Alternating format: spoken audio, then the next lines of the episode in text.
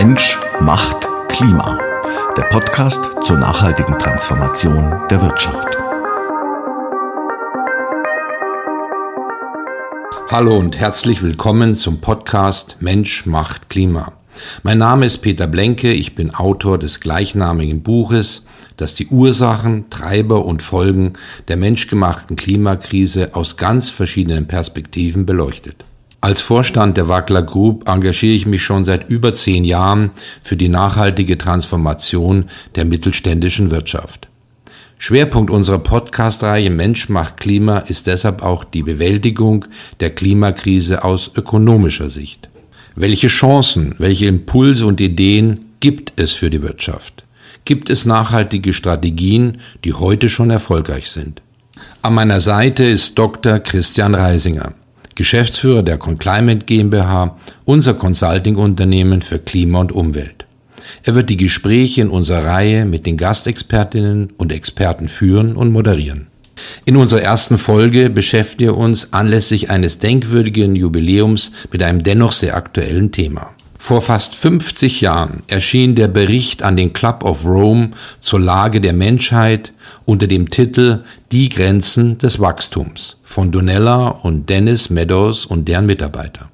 Der Club of Rome wurde 1968 gegründet und versteht sich bis heute als Pionier- und Denkfabrik für Zukunftsfragen und setzt sich für eine nachhaltige Zukunft ein. Der Bericht war so etwas wie ein Wissenschaftsthriller. Er war der Startpunkt der modernen Umweltbewegung, wurde über 30 Millionen Mal verkauft und stand in den 70ern in vielen deutschen Bücherregalen.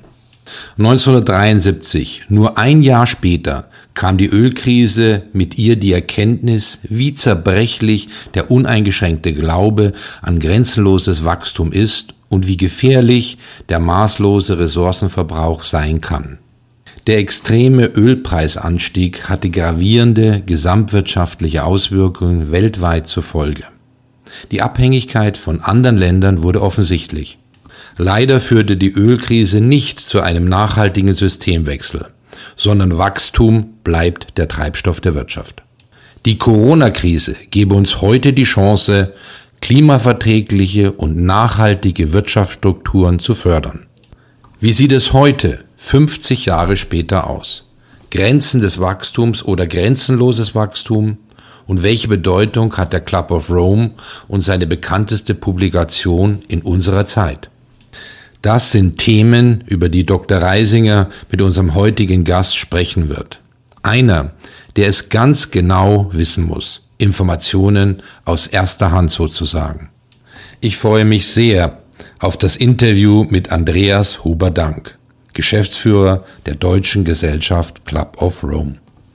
Herr Huber, zunächst ein herzliches Willkommen auch im Namen von der ConClimate zu diesem Podcast. Wir freuen uns sehr auf das Gespräch mit Ihnen. Es geht um das Thema Club of Rome heute und natürlich im Zuge dessen auch um die Frage, in welchem Wirtschaftssystem leben wir eigentlich aktuell, beziehungsweise auch in welchem System müssten wir eigentlich leben. Also Fragen, die zwar auf der einen Seite irgendwo mehr als 50 Jahre alt sind, aber auf der anderen Seite auch Fragen, die bis heute nicht gelöst sind. Herr Huber, werfen wir zunächst mal einen Blick auf Ihre Vita, die ja eigentlich ganz eng auch mit der Institution Club of Rome verbunden ist. Ich habe mich ein bisschen informiert im Vorfeld und gesehen, Sie wollten ursprünglich mal Wirtschaftsjurist werden. Und bis zu dem Zeitpunkt, als Sie eine Rede des Club of Rome-Mitglieds Professor Josef Rademacher gehört oder verfolgt haben, ähm, die Sie dann auf die Idee gebracht hat, Ihren Karriereweg zu überdenken. Jetzt sind Sie heute mhm. Geschäftsführer der Deutschen Gesellschaft Club of Rome. Sie sind auch Vorstand der Desertec Foundation und letztendlich mittlerweile selbst profilierter Redner zum Thema Nachhaltigkeit und zukunftsfähige Entwicklung.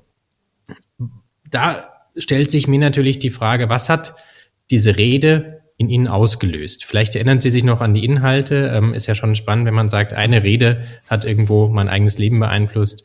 Was war das genau? Wenn man es mit einem Wort beschreiben müsste, was mich da angeteasert hat, dann ist es die Ungerechtigkeit. Beziehungsweise umgekehrt, ich bin ein großer Fan und Streiter für Gerechtigkeit. Und der Vortrag hat eben unter anderem den ungerechten Zustand der Verteilung, insbesondere global, ähm, beschrieben. Und das hat in mir ein, ein, ja, ein Feuer ausgelöst, könnte man sagen, und hat mich wirklich von dem Lebensmotto, das, in dem, mit dem ich groß geworden bin, auf der Schwäbischen Alb, schaffe, schaffe, Häusle baue, weg quasi äh, überdenken lassen und ähm, hin zu einem Leben, wie ich es mir nicht hätte quasi vorstellen können. Ich hatte früher starke Angstzustände, wenn ich von zu Hause weg musste. Und wie Sie es gerade sagten, ich bin auch Redner, wenn nicht gerade eine Pandemie ist, äh, wo man alles digital macht. Und es hat mich dann dazu gebracht, eben ähm, komplett mein Leben anders äh, zu denken und zu leben am Ende. Bleiben wir vielleicht kurz bei der Institution Club of Rome. Im Endeffekt eine der ersten und eigentlich bis heute renommiertesten Organisationen im Themenfeld Nachhaltigkeit und das interessanterweise eigentlich bereits seit einem Zeitpunkt, da war das Thema Nachhaltigkeit oder der Begriff Nachhaltigkeit in der Form eigentlich noch gar nicht so richtig etabliert. Vielen ist der Club of Rome ja auch letztendlich heute bekannt durch die Veröffentlichung des Berichts oder des Buchs Die Grenzen des Wachstums. Wie kam es dazu? Also äh, der Club of Rome wurde ja 1968 gegründet und ganz kurze Zeit später ist dann das Buch letztendlich erschienen und hat dann sehr, sehr große Wellen geschlagen. Wie ist das damals passiert? War das, war das geplant? Und was ist auch seitdem passiert? Also was ist sozusagen seit der Veröffentlichung von Die Grenzen des Wachstums in Form von Meilensteinen passiert, dass die, der Club of Rome heute die Institution ist, die er, die er heute ist? Schön, dass Sie fragen, wie es dazu kam, denn die wenigsten wenigsten Menschen beschäftigen sich damit, wie es überhaupt zu einer Gründung des Club of Rome und zur Veröffentlichung die Grenzen des Wachstums gekommen ist. Ähm, ich habe mich das zugegebenermaßen auch längere Zeit nicht gefragt und dann ähm, zum 50-jährigen Jubiläum 2018 hatte ich, äh, hat mich das ganz stark umgetrieben, diese Frage. Und ich habe auch mit dem Sohn des Gründers, mit Roberto Piccei gesprochen. Der Gründer ist Aurelio Piccei. Und ähm, der Sohn sagte mir dann, naja, sein Vater hätte einfach Ende der 50er, Anfang der 60er bereits ein Gefühl, ein Unbehagen gehabt, dass hier irgendwas in die falsche Richtung läuft. Und man muss wissen, Aurelio Piccei war damals ein angesehener Manager bei Fiat und er, er konnte dieses Gefühl nicht so richtig beschreiben, hat aber darüber angefangen, darüber zu sprechen. Und das hat Resonanz erzeugt bei einigen Leuten und seine Reden ähm, sind dann unter anderem bei dem damaligen Generaldirektor bei der OECD für Bildung und Wissenschaft, Alexander King, gelandet. Und das führte dann dazu, dass die beiden sich getroffen haben, weil sie ein ähnliches Gefühl meinten zu teilen. Sie haben zu einer Konferenz eingeladen in Rom, um darüber mal nachzudenken, äh, was hier eigentlich falsch laufen könnte und ob die Menschheit vielleicht wie Sie es benannt haben, einen Irrweg eingeschlagen haben könnte. Und damals herrschte aber ja in den 60ern, 1968, ähm, das Gefühl, Technologie kann alles lösen. Also das war der, der Outcome der Konferenz, wenn man so will, war nicht zufriedenstellend aus Sicht einiger weniger. Und diese kleine Gruppe, die da gesagt haben, wir glauben aber immer noch, dass da ein Problem bestehen könnte, die trafen sich nach der Konferenz in Rom abends noch zum Essen. Und das war die Gründung des Club of Romes. Sie nannten sich eben The Club of Rome, weil sie sich dort zum Essen getroffen hatten. Und ähm, sie haben dann gesagt, sie wollen ergründen, ob die Menschheit sich auf einem Irrweg befinden könnte und warum vor allem das so wäre. Und dann haben sie verschiedene Methoden gesucht, als eine Art Vehikel oder Instrument, um das zu untersuchen und auch gleichzeitig, um die Menschheit vielleicht wachzurütteln um einen ähnlichen Erkenntnisprozess auszulösen, den Sie selbst für sich schon hatten. Und ähm, da war dann eben de, die Idee, dass man damals am MIT diese Szenarien, diese Modelle rechnet. Und ähm, das Ergebnis kennen wir mit den Grenzen des Wachstums. Das war nicht geplant, dieser Erfolg. Also man musste auch dazu sagen, das war ja damals etwas komplett Neues. Man hat die Welt als ein Modell gerechnet. Man hat es mit einem Computer gerechnet. Das ist ja heute auch äh, quasi, man muss sich ja in die Zeit zurückversetzen, was das damals für ein Aufwand war. Und ähm, man hat dann quasi auch noch damit in die Zukunft blicken wollen, wenn man so will. Leider auch oft missverstanden, weil man das so kommuniziert hat in den Medien, äh, dass das die Zukunft vorhergesagt würde. Das war nicht das Ziel, sondern das Ziel war einfach nur einmal zu schauen, wohin könnte die Reise gehen und die Menschheit wachzurütteln, dass sie sich vielleicht mal fragt, warum um Gottes Willen sind wir überhaupt in der Lage, einen Weg einzuschlagen, an dessen Ende sozusagen wir dann an diese Grenzen des Wachstums stößen könnten. Also welche Spezies sägt den Ast ab, auf dem sie sitzt? Und das, äh, das trieb die Gründer des Club of Rome um und das war im Prinzip ähm, das Ziel der Grenzen des Wachstums, dieses Wachrütteln. Aber geplant war dieser Erfolg so nicht. Wie gesagt, da gibt es sicherlich viele Perspektiven, warum das am Ende so ein, so ein Beben auslöste. Aber man kann jetzt bei weitem nicht davon sagen, dass das geplant war. Im Gegenteil, Dennis Meadows, damals ja noch sehr jung, 26, 27 Jahre alt, der sagte mir mal, sie seien überhaupt nicht als junge Wissenschaftler darauf gefasst gewesen, so in den Medien Rede und Antwort stehen zu müssen und so weiter. Sie hätten da ein ganz anderes Verständnis gehabt, was da, was da nach der Publikation passiert. Und ähm, ja, ich denke, das äh, ist einfach immer so im Leben. Äh, die großen Dinge passieren meistens eher zufällig und nicht geplant. Eigentlich diese, diese interessante Paradoxie. Auf der einen Seite sagt man, ähm, das Problem ist, dass wir, dass wir glauben, irgendwo Technologie könnte alles lösen. Und dann kommt im Prinzip diese, diese Studie gerade durch eine völlig, damals völlig neue Technologie zustande, nämlich ja. äh, Computer. Und was ich aber auch hoch spannend finde, ist, was waren Computer Anfang der 70er Jahre? Äh, das ist natürlich nicht mit Computern in der heutigen Form irgendwie vergleichbar. Und trotzdem schaut man sich diese Studie an, stellt man fest, relativ viel von dem, was damals irgendwo vorhergesagt oder beziehungsweise modelliert, besser gesagt wurde, ähm, vieles von dem stimmt jetzt nicht auf die Nachkommastelle, aber schon vom Prinzip her. Und das finde ich grundsätzlich sehr, sehr interessant. Auch frühe Computer waren schon in der Lage, wirklich ähm, da einen, einen Beitrag zu leisten. Vielleicht schauen wir uns nochmal an, was ist die Institution Club of Rome heute? Denn äh, Club of Rome ist ja jetzt keine in dem, in dem Sinne zentralisierte Organisation, sondern ähm, das kann man sich ähm, denke ich, eher wie so eine Art Expertennetzwerk vorstellen, über verschiedene Länder hinweg organisiert. Das heißt, es gibt eine ja, internationale Organisation, vielleicht ist der Begriff Dachorganisation richtig. Es gibt aber auch zahlreiche National Associations, dazu gehört eben auch die Deutsche Gesellschaft Club of Rome.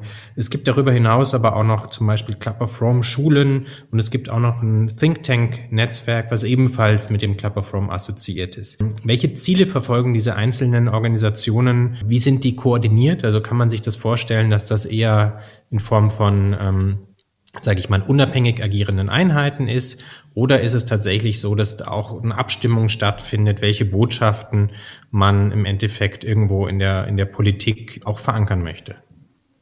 Das ist tatsächlich keine leicht äh, zu beantwortende Frage, weil es sehr komplex ist, das Konstrukt. Sie haben ja gerade schon einige dieser dieser Ebenen genannt. Und ähm, ich will aber dennoch versuchen, das anhand äh, der Frage von vorhin nochmal ähm, zu verbinden und daran zu beantworten. Sie hat nämlich auch nach Meilensteinen gefragt. Und ähm, ein Meilenstein in der Entwicklung des Club of Rome's war definitiv natürlich die Grenzen des Wachstums. Damit werden wir ja heute noch sehr stark verbunden. Ein weiterer Meilenstein war aber sozusagen ein weiterer Bericht an den Club of Rome äh, in den frühen 80ern, der hieß damals No Limits to Learning, also basierend auf dem, auf der Idee Limits to Growth, aber but no limits to learning. Und darin schrieben die Gründer oder die, die Autoren und auch die Gründer des Club of Romes, ähm, dass sich jetzt quasi ein Kreis schließe ähm, von den äußeren Grenzen, die untersucht wurden, also den, heute würde man sagen, planetaren Grenzen, hin zu den inneren, freien Spielräumen, alles, was im Mensch sozusagen an, an Potenzial existiert. Und so versuchte der Club of Rome ganzheitlich quasi zu aufzutreten und, und Botschaften zu setzen. Und es war eben nie so, dass der Club of Rome quasi ähm, sagt er, wir müssen jetzt diese oder jene Botschaft in der Welt äh, verbreiten und dafür gründen wir jetzt Ländergesellschaften oder ähnliches oder würde man im Unternehmenskontext würde man sagen Tochtergesellschaften. So ist es eben nicht, sondern es ist ein, ein Netzwerk, ein Expertennetzwerk, wie Sie es genannt haben, von Menschen, die sich im Sinne eines Abenteuer des Geistes, das war das Gründungs, äh, die Gründungsidee, äh, dass die Leute, die damals äh, sich versammelt haben, sagen, wir machen ein Abenteuer des Geistes, wir schaffen einen Perspektivwechsel, wir versuchen uns darin zu bilden, was wir noch nicht wissen, was wir bisher vielleicht übersehen haben. Und dieses, äh, in diesem Kontext ist der Club of Rome eben so zu verstehen, dass es eine Art Inspirationsfabrik ist, würde man vielleicht sagen. Also Menschen, die alle für sich natürlich ein, ähm, ja, eine, eine, eine großartige Laufbahn hinter sich haben, viel Lebenserfahrung gesammelt haben, aber eben die auch noch bereit sind, sich zu inspirieren und ähm, quasi dann zu überlegen, wo erzeugt etwas in mir Resonanz und wo, womit, wo, wo habe ich was gelernt, wo löst etwas einen erkennenden Gedanken aus und das wie das dann in so einem Netzwerk so ist, das lässt sich nicht steuern, sondern ähm, da ploppt dann an einer Stelle mal etwas auf oder an einer anderen Stelle. Und Sie sagten gerade die Club of Rome Schulen. Das hängt damit zusammen, dass eben dieser Bericht No Limits to Learning in den 80ern ähm, noch in, in Deutschland viele Jahre später, erst 2004, äh, beim damaligen Generalsekretär in Deutschland, das ausgelöst hat, dass er gesagt hat, lasst uns was mit Schulen machen. Wir in Deutschland gründen das Club of Rome Schulnetzwerk. Das heißt, wir begleiten Schulen, die jetzt nicht, ich sag mal, auf Projektebene ähm, irgendeine Aktion machen, sondern die in der Schulentwicklung fundamental äh, neue Bildung äh, anstreben. Und die Club of Rome Schulen sind also kein internationales Projekt, das von oben quasi verordnet wurde oder so ähnlich, sondern es ist ein Projekt der deutschen Gesellschaft Club of Rome und wir haben damals gesagt, wir machen das. Und genauso ploppen in anderen Ländern und in Landesgesellschaften Ideen auf, die aber alle natürlich etwas mit den Ideen des Club of Romes zu tun haben. Und würde man es zusammenfassen, wenn man sagen würde, wir müssen aber irgendwie so ein ein Statement oder einen Kern haben, worum es denn geht insgesamt, dann würde ich sagen, es geht um globale, langfristige und systemische Perspektiven. Also Dinge zusammendenken über lange Zeithorizonte und äh, global und nicht nur irgendwie wir in Europa oder wir in Deutschland ähm, können hier dieses oder jenes tun, sondern immer auch mitbedenken, was hat das für Auswirkungen auf äh, den Rest der Welt.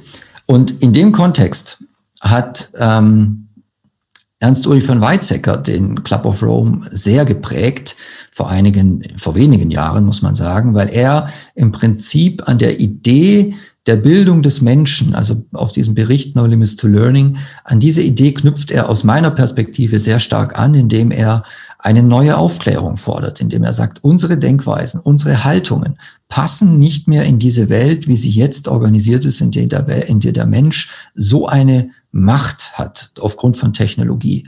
Und daran müssen wir arbeiten. Wir müssen neue Theorie, Theorien entwickeln, neue Denkweisen. Und das ist im Prinzip etwas, was dann wiederum andere im Club of Rome prägt und ähm, Projekte auslöst. Das ist quasi so der, der internationale äh, Part. Und wir in Deutschland, wir sind gerade ganz stark dabei, uns wieder mehr an, die, an den Gründungsanliegen des Club of Romes zu orientieren. Also wirklich das, was ich gerade beschrieben habe, ähm, wieder zu beleben, in Anführungszeichen, indem wir sagen, wir wollen die inneren, die internen Formate, die wir mit Mitgliedern machen, wieder als Abenteuer des Geistes stärker rekultivieren. Also wirklich den Fokus darauf zu legen, was wissen wir noch nicht, statt immer darüber zu reden, was wir eigentlich schon alles wissen und warum denn nichts passiert. Dieses Warum denn nichts passiert ist vielleicht viel interessanter, als äh, darüber zu reden, was denn alles passieren sollte. Und das machen wir in internen Formaten, aber natürlich tragen wir die Erkenntnisse auch nach außen und lassen auch Leute daran teilhaben, wenn man so will, die, die das möchten. Also wir veranstalten ja auch Club of Rome Dinner ähm, und versuchen damit den Kreis ein bisschen zu erweitern und erkennende Momente in Menschen auch auszulösen durch solche Gespräche. Und generell sind wir einer der Frage verschrieben, was ist eine lebensfördernde Zukunft? Also weg von diesem Narrativ, es gibt Grenzen des Wachstums und das ist alles schlecht. Das ist ja leider auch ein, ein, ein Paket, diese Grenzen des Wachstums. Es ist etwas Positives, weil man sich immer noch daran erinnert, an diese Publikation. Das ist aber auch tatsächlich, wie mal jemand zu mir sagte, ähm, außerhalb des Club of Roms ein ganz schön schwerer Rucksack, weil man immer damit identifiziert wird und man wird immer als der Mahner und der Warner dargestellt. Und wir versuchen, ähm, mehr ins Positive zu gehen und sagen, es muss und es kann eine positive Zukunft geben. Wir nennen es eine lebensfördernde Zukunft, äh, in der sozusagen alles, was Lebendigkeit und Leben erzeugt und generiert, im Mittelpunkt steht. Und um diese Transformation auch bei Unternehmen zu begleiten, haben wir jetzt auch eine GmbH gegründet, um auch unternehmerisch stärker aktiv zu werden und Unternehmen bei diesen transformativen Prozessen zu begleiten. Und wir arbeiten mit dem Planetarium Hamburg zusammen, wo es darum geht, die innovative Technologie von Planetarien, nämlich diese 360-Grad-Kuppel und die Möglichkeit, verschiedene Planetarien in der Welt zusammenzuschalten, ähm, dass wir diese Technologie nutzen, um Formate zu veranstalten, bei denen man einerseits nicht fliegen muss, weil das wie so eine moderne Videokonferenz eben funktionieren kann, und andererseits, das ist viel wichtiger, weit über die Ebene des Kognitiven hinausgeht. Also man kann ja das, worüber man redet, quasi im Planetarium fast schon erleben und dass wir so versuchen wollen, die Gestaltungskraft im Menschen auszulösen, dass man sie spürt, dass man sagt, da will ich hin, das will ich tatsächlich, dass es Realität wird. Daran möchten wir gemeinsam, jeder für sich äh, in seinem Kontext arbeiten. Wenn man selbst ein bisschen stärker mal in die Wissenschaft reingeschaut hat, kommt man, also zumindest war das mein Schluss, den ich daraus gezogen habe, dann relativ schnell auch zu dem Punkt, wo man sagt, irgendwie ist doch jede Disziplin ziemlich für sich und der Austausch ist halt, also gerade bei interdisziplinärer Forschung, häufig noch nicht so, wie man sich das eigentlich wünschen würde und dass man auch nicht nur ergebnisorientiert arbeitet, im Sinne von, was ist jetzt unsere To-Do-Liste, was sind jetzt die fünf Ergebnisse daraus, sondern dass man auch sehr, sehr stark immer reflektierend arbeitet und das, denke ich, kommt auch aus den Publikationen des, des Club Rome sehr, sehr deutlich raus. Ich möchte noch einmal ganz kurz zurückgehen zu den Grenzen des Wachstums. Auch mich hat das Buch geprägt ähm, in meinem Studium, dass man sagt, irgendwo kann ein System, was auf, auf, auf fortwährendes exponentielles Wachstum angelegt ist, eigentlich nicht auf Dauer funktionieren.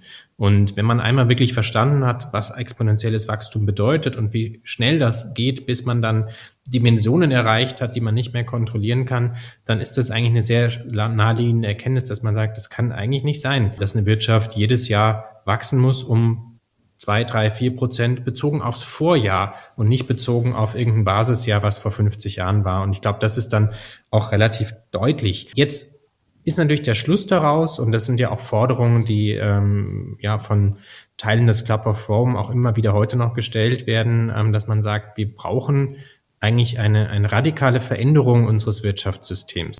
Gibt es da sowas wie einen, sagen wir, gemeinsamen kleinsten Nenner?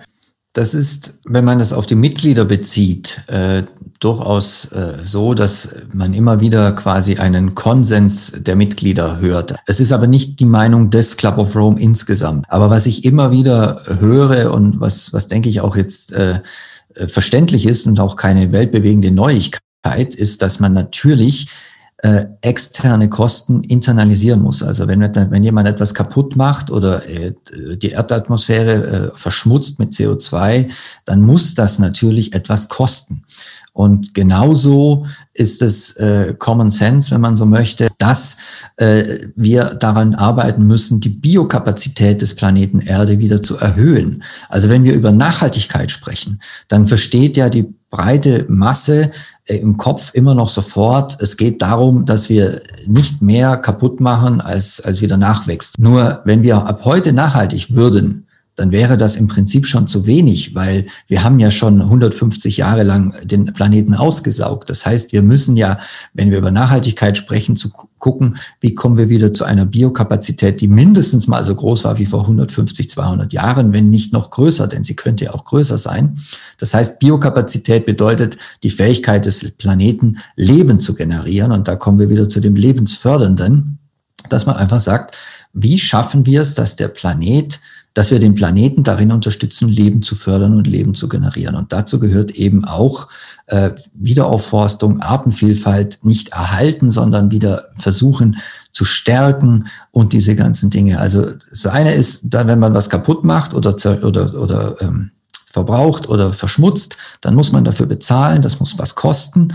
Und andererseits das als Wirtschaften zu bezeichnen, was am Ende lebensfördernd, lebensgenerierend ist. Dazu gehört übrigens auch der Mensch. Also nicht nur die Natur, sondern es geht auch darum, äh, das Leben im Menschen, die Lebendigkeit äh, zu erzeugen oder wie wir gerade sehen, äh, gerade äh, mit Homeoffice und so weiter, dass wir Modelle finden, in denen es eben möglich ist, dass die Menschen zu Hause arbeiten können und die Kinder entsprechend betreut sind oder einfach familienfreundliches Arbeiten ermöglichen. All das gehört zur lebensfördernden Zukunft.